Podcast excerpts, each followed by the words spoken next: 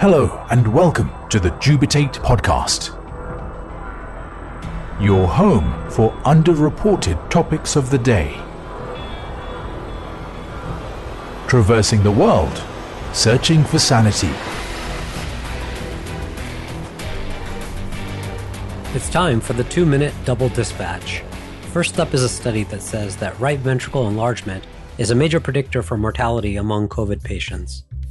This was a CNN story, and it suggested that enlargement of one of the heart's four chambers, the right ventricle, was the best predictor of which patients with severe COVID 19 infections were most likely to die. A team of doctors from the Icahn School of Medicine at Mount Sinai looked at the health records of 105 COVID patients hospitalized at Mount Sinai Morningside in New York City between March 26th and April 22nd. Of the patients in the study, 32 of them or 31%, had dilation of the right ventricle based on an echocardiogram. Of these, 41% died by the end of the study period, compared to only 11% of those without right ventricular enlargement. Enlargement of the right ventricle was the only variable that was significantly associated with mortality in this group of COVID 19 patients, according to the study, which has been accepted for publication in the Journal of the American College of Cardiology. This is not the first time an association has been found between COVID 19 and right ventricular enlargement. Earlier this month, a case series in the New England Journal of Medicine described five critically ill COVID patients with enlargement of the right ventricle. We don't know why yet. It could be obstruction of blood flow in the lungs due to blood clots, or lung tissue damage, or direct damage to heart tissue by the coronavirus, or some combination of those. Perhaps knowing this can help fine tune the nature of the care given, though all of this is a band aid until there's a vaccine. Concerned about your sleep? Well, according to popular science in our story number two today, no one knows what a perfect night's sleep actually looks like. And the less you worry about your rest, the better it will be. The article goes on to say all vertebrates alive today have a form of slumber. So do some invertebrates like fruit flies and sea slugs you can trace restfulness back to single celled organisms that split their time between periods of quiescence and bursts of activity. In some ways, sleep is just a state of inactivity. But there's something unique about it that we haven't figured out yet. Despite what our fitness trackers might tell us, we don't yet know what mix of deep, light, and REM, the three stages of sleep, translates into the best rest. People obsess over these numbers, but they aren't actionable. So the solution? Don't stress it. Figure out a good length of sleep that doesn't lead to fatigue or even grogginess the next day, and you're good to go.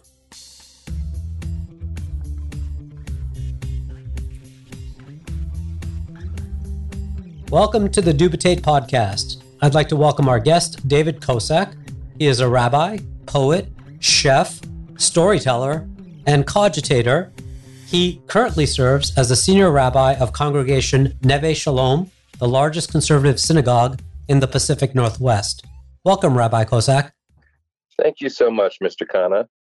The past few episodes have um, naturally been at least tangentially related to COVID 19. And today, I'd like to talk uh, to you about how you got through it, how you gave inspiration and guidance to your congregation, and whether you could synthesize some of those coping mechanisms for listeners who are struggling. And you know you you know this as well as I do. There are a lot of people out there struggling. So I'm hoping that we can have a chat and folks can uh, benefit from your experience.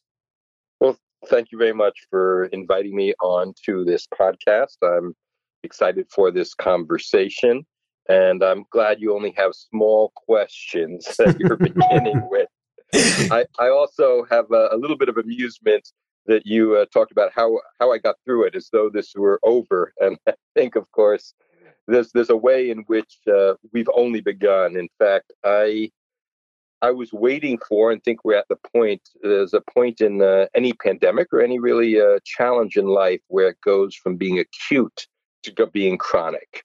And it's important, I think, to sort of distinguish between the two because the responses of those two different phases are very different. And I think the acute phase, people do pretty well. We're really good with crises. We're not very good about making permanent changes. So short term fixes, going out to the supermarket, buying up every container of spaghetti, of beans, of rice on the on the store. We know how to do that. That's sort of hardwired in, I think, to the to the human species.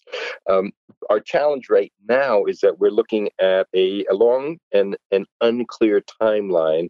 And what does that say about how we're supposed to move ahead?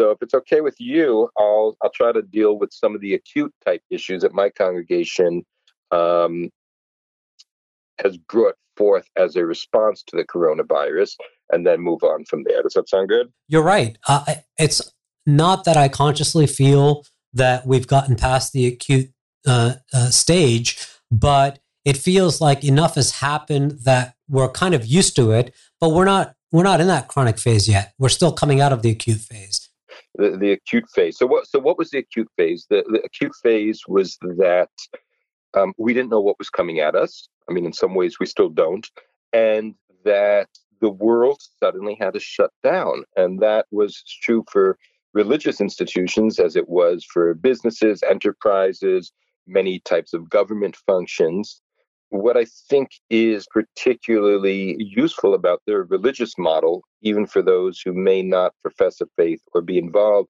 is that one of the goods that we provide to society is community. And we provide community in an age in which uh, people don't really have community. It's very hard to find that in uh, secular areas of your life. Uh, famously, I think we all we all.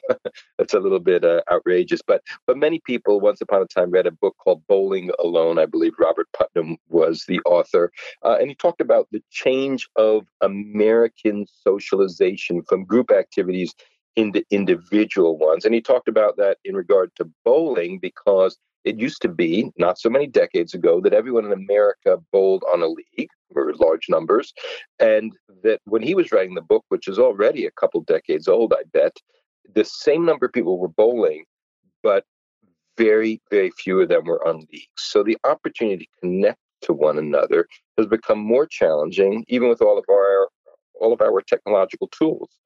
And the the truth is, though, that we remain analog creatures, right? We remain creatures who are social in nature and in genetic encoding, and that we need one another. We get, uh, even introverts need human contact, right? It doesn't matter uh, what your disposition is in that way. And certainly for those of us who are more on the uh, extroverted side of it, we get charged up when we're with other people, and that's what's being denied to us our humanity. Our humanity is when we connect with one another. So, if religious institutions are one of those last places uh, and enterprises that market connectivity, that meant that getting shut down in the way the coronavirus did really, really threw us for uh, for a loop. And threw us for a loop on all sorts of ways. A, we're used to gathering, certainly on the Jewish uh, Sabbath, the Shabbat, beginning on Friday night through Saturday. But with our educational programming, our adult education, our social activities, our social justice, our, in other words, our tikkun olam work, all of those sorts of endeavors which are central to the Jewish identity and also to uh, us as a community at Neveh Shalom, all of those were challenged, had to go on to a pause. And here I just want a quick little gesture towards Jewish practice. As a conservative congregation, we are uh, deeply committed to and guided by the, the path of halacha. Halacha is a Jewish Hebrew word. It literally means the walking, and it refers to this endeavor of Jewish law by which we try to understand and hear God's voice reverberating through time into the present.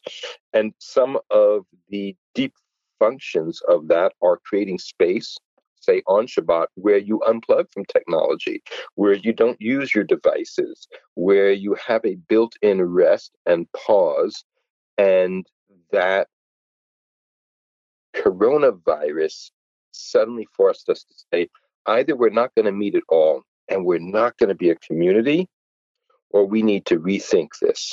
And the good news is for, for any uh, attorneys out there, is that law can be flexible. And so most of the Jewish world, and certainly my community, uh, fell into a legal category known as Sha'at HaDachak, or sort of an, an emergency time. And during an emergency time, you can resort to weaker legal opinions for a greater good. And the greater good here is to save human life, uh, our own and those around us in society as well. So we migrated so much of what we do to an online our online presence. Our services are now live streamed.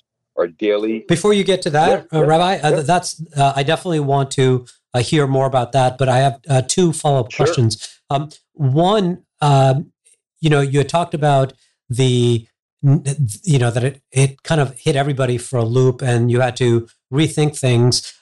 But there have been instances in, let's say, the last 100 or 200 years, you know, things have been interrupted in the past, right? And, and yes, I won't yes. even, you know, obviously World War II, but other things as well. And so, what has it, did you find that there has been a difference in how you've thought about it? Or uh, is it almost like you were prepared in a way culturally, you know, to think of it um, and, and think of the solution?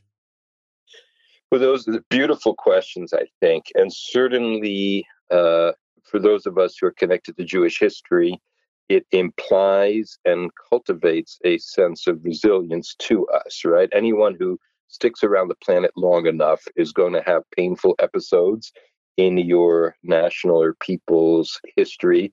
And those could make you um, taciturn or depressed, but they also do provide a lot of guidance. And, and that's really important. In World War II, I suppose many listeners would jump immediately to think about the Holocaust and those sorts of concerns, but there were also guiding lights. So, in the traditional way in which people would get divorced, the court that was involved in dissolving a, a Jewish marriage needed to hear the husband directly say that, that this is his will to end this marriage. And in Jewish law, traditionally, uh, the man is the one who has to initiate because of a dictum in the Bible. Um, but during World War II, they began to rely on telephone because it was so important to allow both parties to move on with their lives. And so, even though you couldn't be 100% sure that it was the same person based merely on a voice. A number of Orthodox rabbis, uh, Chaim Herzog up in, in Haifa, I believe, the chief rabbi of Haifa, uh, and others found ways to permit that. So what we discovered was that there are things that you can do at a distance which historically were not done. And history is, is therefore very positive on a, a very poignant moment and a, episode that I found um, chilling and heartening was a time when my wife and I went to Theresienstadt, which is one of the concentration camps. And there's this very small room there, which I suppose the Nazis and SS were not aware of, where the Jews somehow managed to sneak out of the camp and gather to pray. And they didn't have prayer books. And on the ceiling people who knew the prayers by heart actually wrote them on the ceiling so that anyone else who got to that room would be able to find themselves connected vertically with God, horizontally with uh, with other people. I'm I'm really glad you brought uh, some of those things up. Uh, the the example of the telephone and a new way of doing things. I think that informs the fact that some of us, you know, it's been hundred years since the Spanish flu, right? And mm-hmm. so yep. culturally, a, a, lot of the you know greatest generation are no longer around anymore, and and so I'm feeling that it, it there are certain uh, people who are predisposed to be able to shift paradigms fairly quickly. And I'm wondering if that's what took place here, or whether you were also subject to the same. You know, how long did that period of, of uncertainty last before you jumped into action? Right. Yeah, no, we, we jumped into action almost immediately. Um, and we shifted, right? And we shifted in part because the cultural understandings and the scientific understandings of the virus were shifting so rapidly. So, as a, a house of, of worship, we regularly will have several hundred people in our main sanctuary. And the governor out here, Kate Brown, had in the week before declared that they could have a maximum of 250 people, which now sounds like uh, quite a lot. it sounds like Yankee Stadium filled for a concert or a game, right? I mean, it, it's mind-boggling how much our standards have have shifted. So we had discussions among staff. We have on call uh, epidemiologists, infectious disease specialists for advice, and we cordoned off alternating rows in the congregation, uh, spread people out. We're able to have our last service of any size that Saturday, which, as it turned out, was actually my son's bar mitzvah and my son's coming of age service. Uh, and we learned even during that, looking at it, that, oh, you know what? We have a large enough space. We're going to skip two rows next time, and we're going to stagger people so that we can have about eight feet between everyone.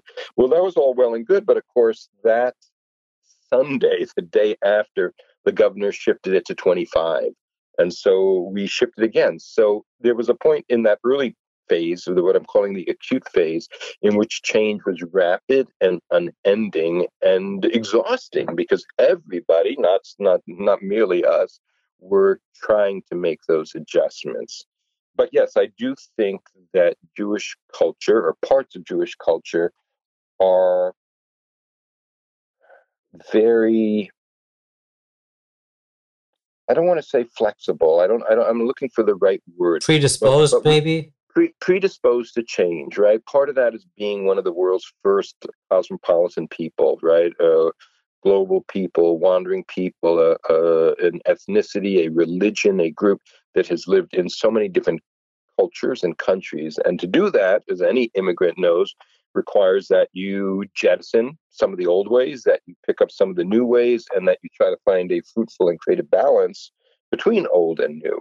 So that is indeed deeply wired into the, the Jewish psyche, and it shows up in our storytelling, in our legal system, in a, a lot of apparatus that uh, apparati that are designed to help us um, cope with a, a, always changing world. So, eh, but even even there, there are folks who are bound to forget the lessons of history. Did you have a resistance to this, or was there resistance to your stagger your plan for staggering the rows, for example, or for some of the other things that you may have implemented, or or, or was it fairly seamless? So, so we have about 840 family units, so about 2,000 souls or so. And uh, I, I would be hard pressed to come up with anything where you um, could find uh, unanimity among that many people, right? So there are always going to be, right? To be human is to uh, is to have differences in outlooks and perspectives. So yes, we had some people who were upset that we had that service on on that last Saturday, even though we had cleared it with medical experts, even though we had conversations with lay leadership, with clergy, with infectious disease folks. We were not being willy nilly. We were taking a very considered approach, and that's what we've done ever since. Simultaneously, um, simultaneously, one of the things that a pandemic like this beckons out of each of us is our very primitive side. And that primitive side surfaces a, a host of emotional reactions the fear mechanisms, the fight or flight mechanisms, the uh, Mm-hmm. the existential tools that we have carried with us since prehistoric days. Those things get triggered and they are unruly forces. So, overall, there was tremendous agreement. And the, I've been very heartened actually by, by how much our community has pulled in one direction. And simultaneously, there, there are certainly differences of opinion as to what should be done. And one of the conversations that we're trying to have and, and still still working to have is a discussion around risk tolerance versus risk aversion. Right. I mean, look, uh, as a as a as a quick disclosure, Sanjeev and I know each other from childhood, and uh, uh look, Sanj, there's a you're familiar with decision trees, and and there seems to be a way in which most of us are not approaching responses to this from a decision tree perspective, looking at cost benefit, looking at how this decision here leads to another fork in the road that we have to decide about. And there's a lot of variety that comes out of that. But I am heartened as well because when you look across the, the political landscape, and you know, politics has been one of the the um, undercurrents of some of these episodes, you don't you don't get the sense that there's agreement on anything. And so the fact that, yes, you're going to have some dissenting voices, but on the whole, you had people um, banding together and, um, you know, looking out for, for the common good uh, and acting generally rationally. And then, then there were the elders, right, so to speak, or the, the curators of the whole process are using those proper decision trees that's a good story, in my opinion. And I think that that's probably, you know, it's not isolated, but I think we need to hear uh, more of those stories. I, I think we do. And I think that, look, we need better science education in this country. And one of the advantages, uh, happenstance, or who knows why, uh, the Jewish culture has been very open to and hospitable to science from the earliest days. You know, uh, over a thousand years ago, one of our chief commentators, a uh, name, man named Rashi, Rabbi Shlomo Yitzhaki, um, said about the opening verses of the Torah uh, that this is not a history of the world. Right? So, where some religious traditions got caught in a creationism sort of struggle, we we got past that at least. I don't think Rashi was the first one to say that, but but he certainly said it very explicitly.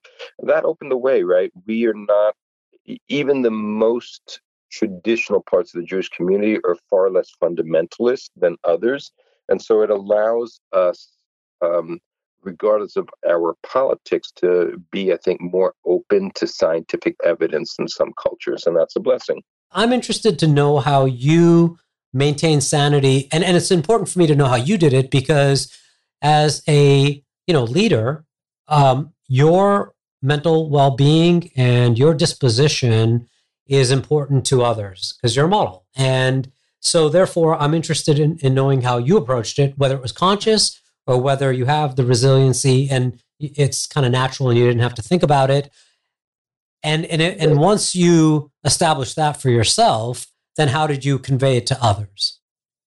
Well, wow, that's a great question. First of all, if you ask my wife whether I've maintained my sanity, you may get a different answer, right? yeah.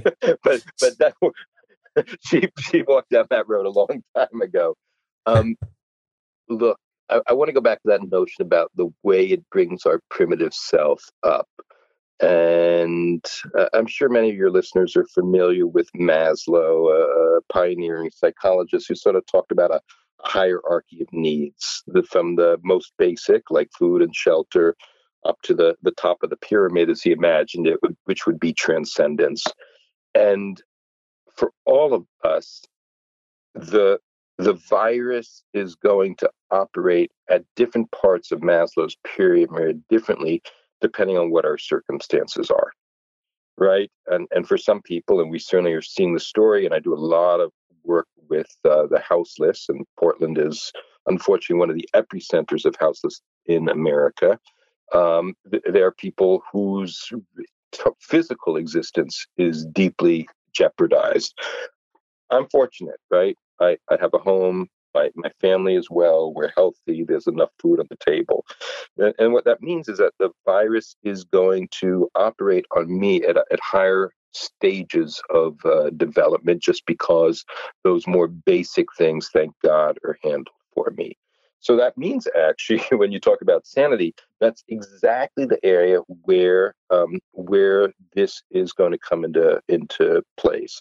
And I have definitely viewed this very consciously um, as a spiritual opportunity for those of us, you know, who are dealing with with those higher order challenges, right? If our primitive self comes up, if our fears are actuated, then the areas in which every one of us carries damage from from childhood and uh, scars of how loved am I and, and how am I connected with others, all of that stuff is going to churn.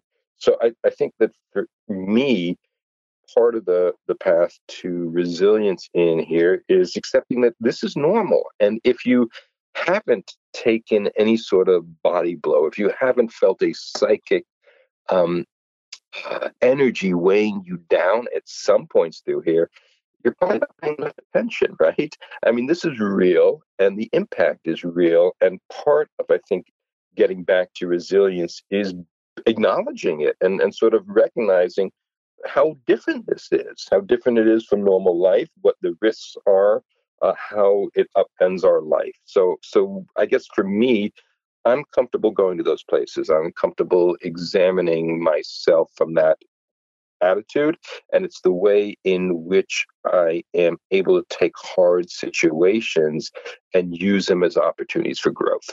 Um, so, I, so the, the first thing I just want to really emphasize that for for listeners, right? Sanity doesn't mean that I'm, I'm feeling great every day. That would be a mistake. And and if that's the goal, right? Um, I don't know how realistic. I mean, there's some people who are just designed and will always be at that sort of a very even or even upper keel, right? Human variety. But I think most of us uh, can't do that. So partly it's to recognize that, that this takes a real cost. And then for me, it's how do I use this and what do I do to make myself um, feel good and feel productive. Uh, and and that's about going back to you know that work about it's about connecting with others. It's about nurturing hobbies and interests.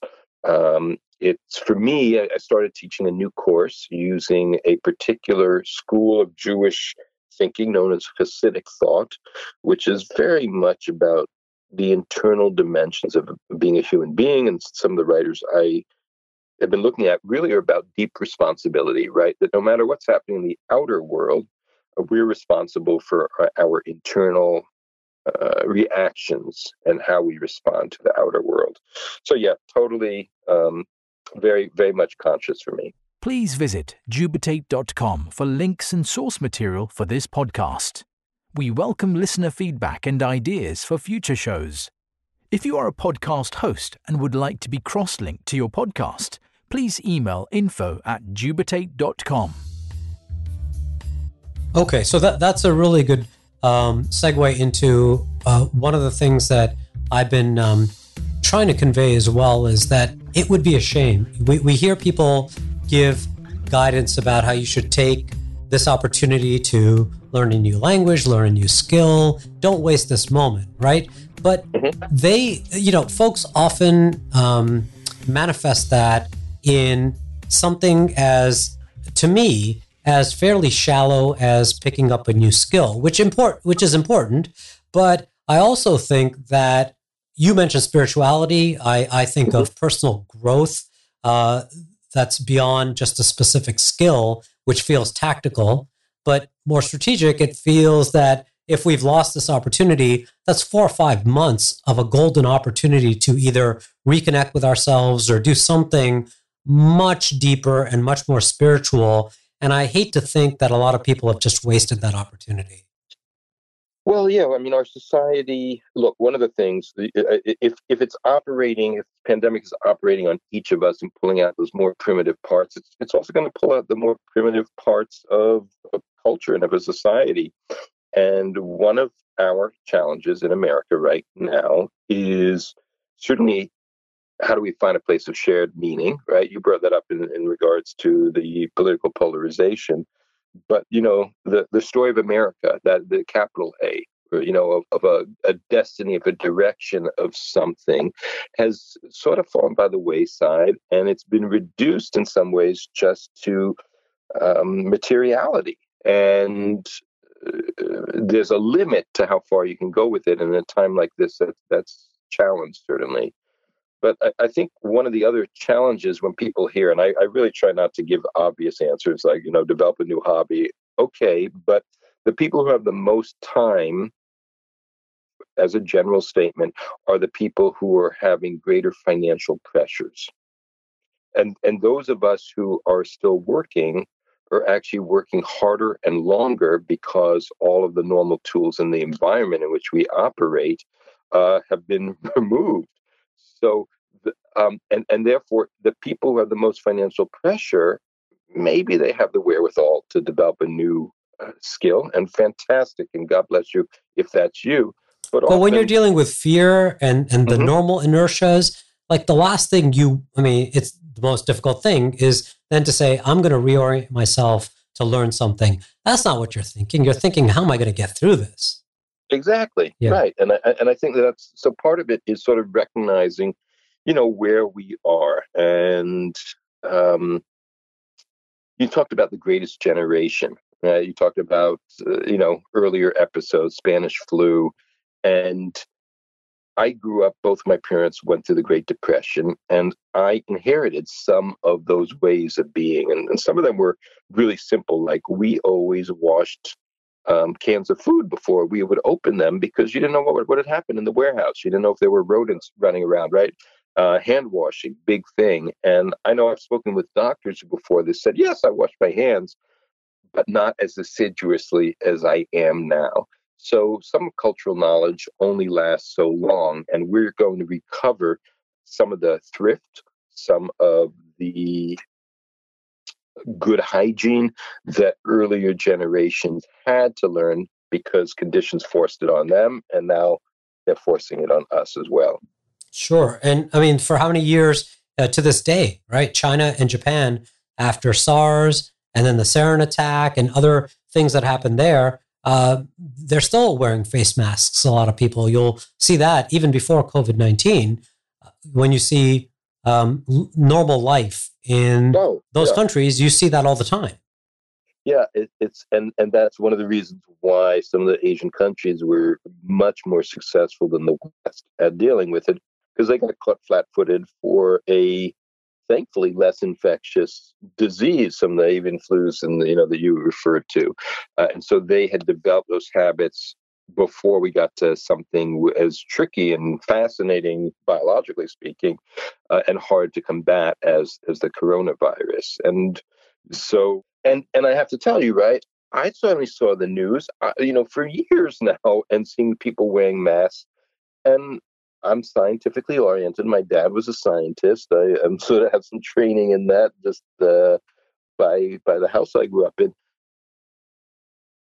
It never really got through to me either, right? And those other flus, even when they got a little news play, uh, SARS, etc., it never it never changed my way of being in the world, right? I never quite understood why they were walking around with masks, right? And and uh, you know, look, Ed Koch uh, famously used to say when he was explaining some of uh, his policy decisions or what he was hoping for, and, and people would butt back up against him, uh, he would say, Look, I can explain it for you, I can't experience it for you. And, and that's where we're at. We're experiencing this. Yeah. Well, speaking of experience, I do want to know whether your experience I know you speak to lots of folks. Uh, is that the same experience as other rabbis and synagogues in the U.S., or at least some that with whom you've interacted? Oh, I think we are all busy um, speaking to our congregants at a maybe a higher level than than we have. I mean, certainly I always was uh, handling pastoral calls, but the needs people are realer, and being able to talk things through for people is is really helpful, right? I mean, if you keep all those worries and anxieties bottled up inside, it makes it harder to operate. So I think most of us are investing more of our day talking uh, and providing pastoral care for people than we did before Corona. Okay. Well, I am interested in um, things like what, you know, what is the long term change of some of these uh, traumatic events that happen. And so they're fairly easy to spot when we talk about 9 11. Uh, increased surveillance and uh, you know the the uh, security checks and what are the new behaviors you, you mentioned um, you know hygiene and and that we don't know it may last a little while it might last it might take a more permanent hold like it has in China or Japan. But anything else, either spiritually or culturally, that you can spot right now? And I know it's difficult to be a prophet here about this, but do you have any sense that there might be something here? You mentioned, um, you know, the spirituality. Do you think that right. this has made a change? So I think it opens a possibility, and and the change has to, uh, or the willingness to have this be a doorway through which we work has to um, occur in some significant um, critical mass of the, of the population, which then will begin to filter in and form itself into the institutions which form a country. So you were talking about work and some of the changes there, right? Those are institutional changes that will impact culture, and the culture will will will bleed out into larger society as well. So look, we have, you know, you're, you're trying to avoid politics per se, and I'm, I'm certainly not going to take any sort of partisan position. But the last election um, was certainly a, and, and, and arguably before, because I think there were a lot of forces going for there, they, it was a, a referendum to some degree on is the direction that America is going on the correct direction? Are are we providing for people?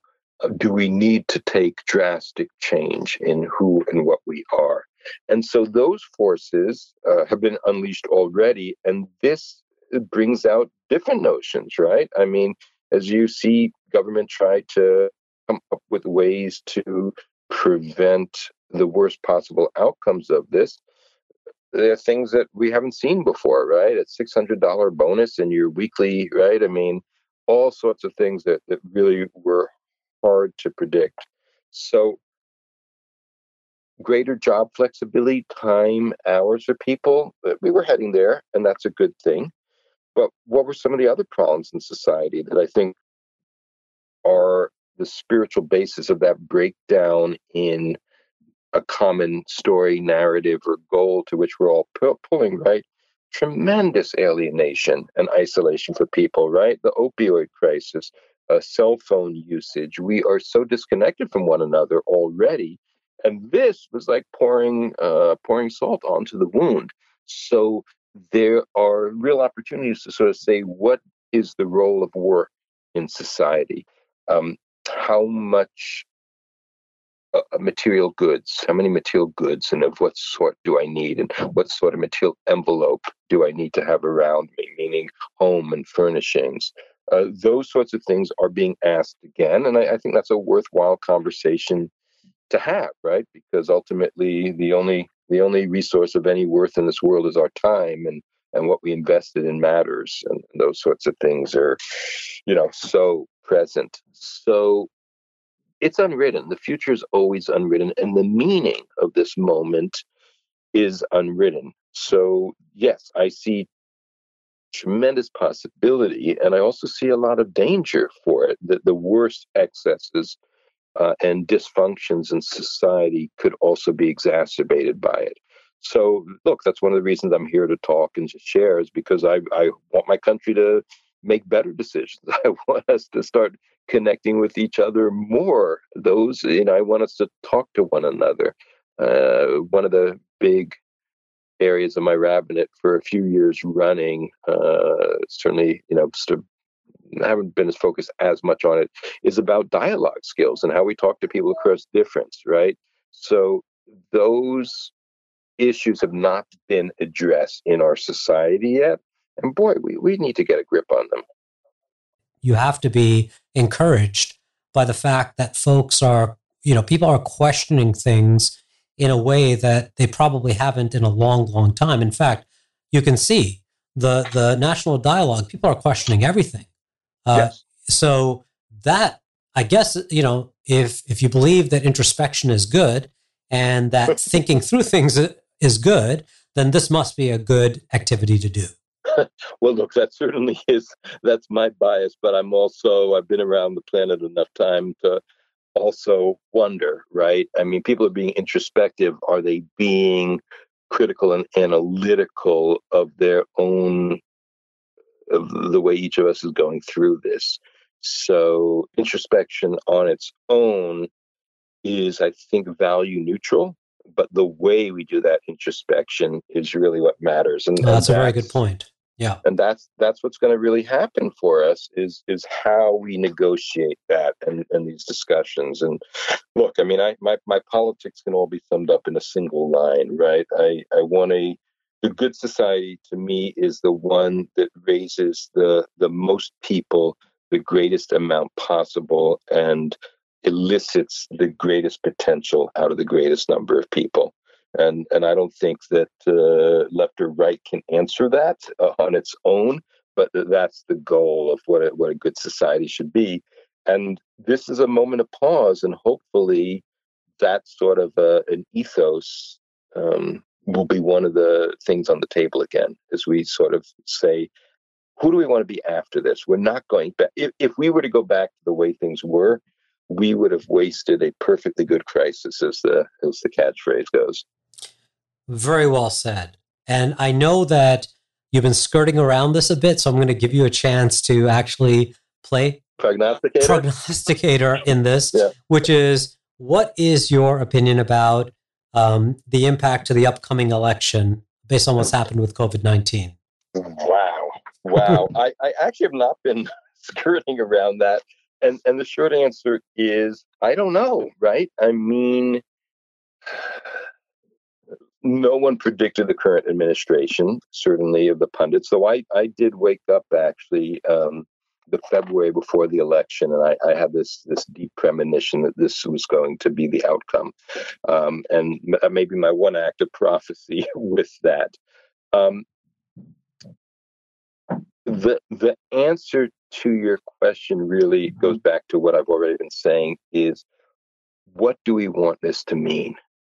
if people keep talking about we want to get back to where we were, well, that could favor either A, the incumbent, who is where we are, or it could favor uh, an older model of politics, the, the pre-Trump politics, in, in the in the case of uh, Joe Biden, right? But anything can happen, right? Imagine that the epidemiologists are correct and that we have a huge spike of cases in the fall. Right now, we're in spitting distance to the election. Um, look, po- uh, uh presidents, rightly or wrongly, get praise when the economy is doing well and get lambasted when the economy is doing poorly. And it's probably always about a year and a half behind their policies, where the economy, you, you know, the the economy we have is the economy that was started, you know, years before that normally. Um, so, and and that's not to diminish the role of public health and how well is a crisis being, you know, how how well is this public policy and health policy been enacted? That's a that's a different question. Um, but that I think will could radically shift the outcome of this election. If things stay down and calm, people may well decide they don't want to change because in times of difficulty, they they tend to say, let's just don't rock the boat.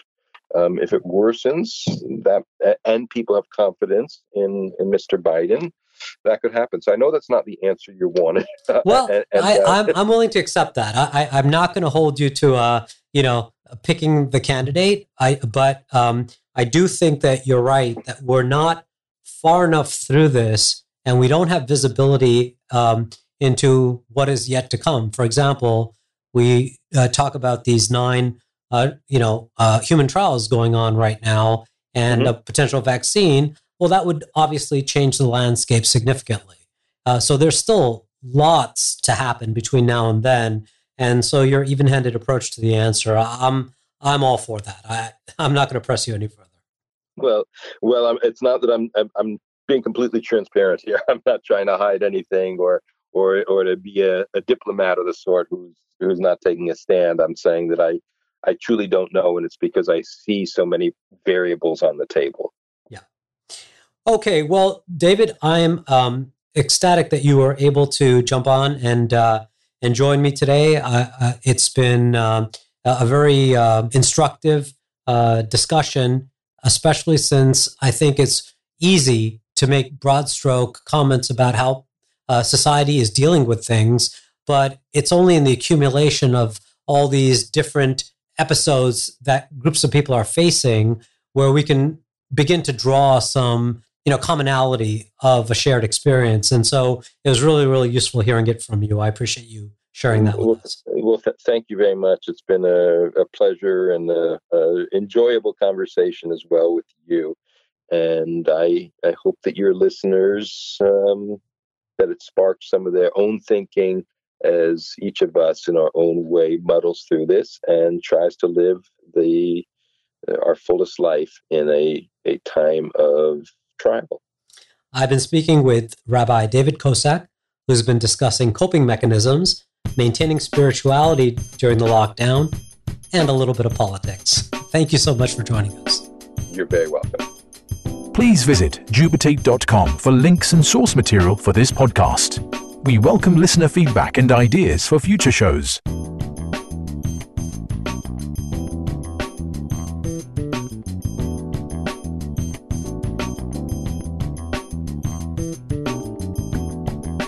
If you are a podcast host and would like to be cross linked to your podcast, please email info at jubitate.com.